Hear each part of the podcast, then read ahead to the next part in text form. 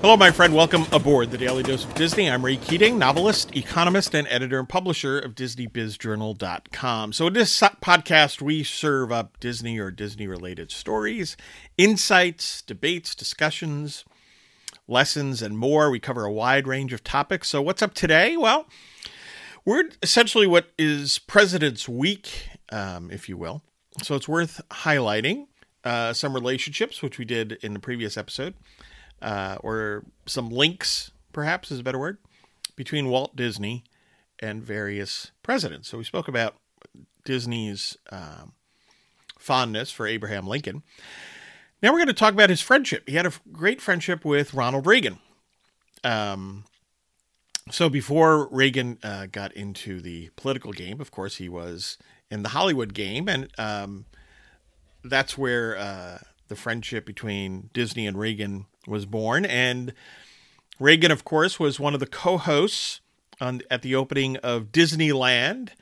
Um, so that's fascinating. And uh, there are all sorts of clips on YouTube to track that down. That's fun.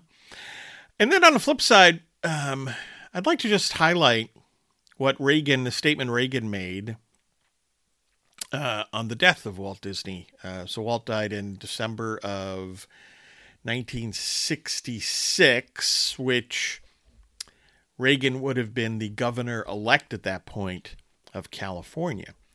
So here's what Reagan said. Uh, quote, they say that one man of vision can change the world. Well, maybe Walt Disney didn't alter the globe, but he did make one small section of it a happier, friendlier, and more civilized place.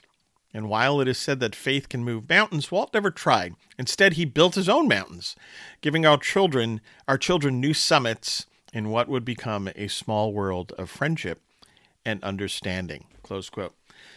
That's a pretty good summary of uh, the achievements of Walt Disney, I think, made by his friend Ronald Reagan.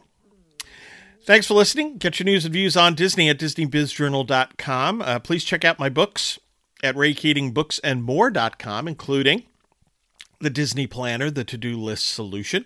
You can only get that planner there, so go check that out, please. My other books, all of them, including 20 novels and counting, are also available at Amazon.com in paperback and Kindle editions. I hope you find value in some of this and all of this, and hey, have a magically productive day.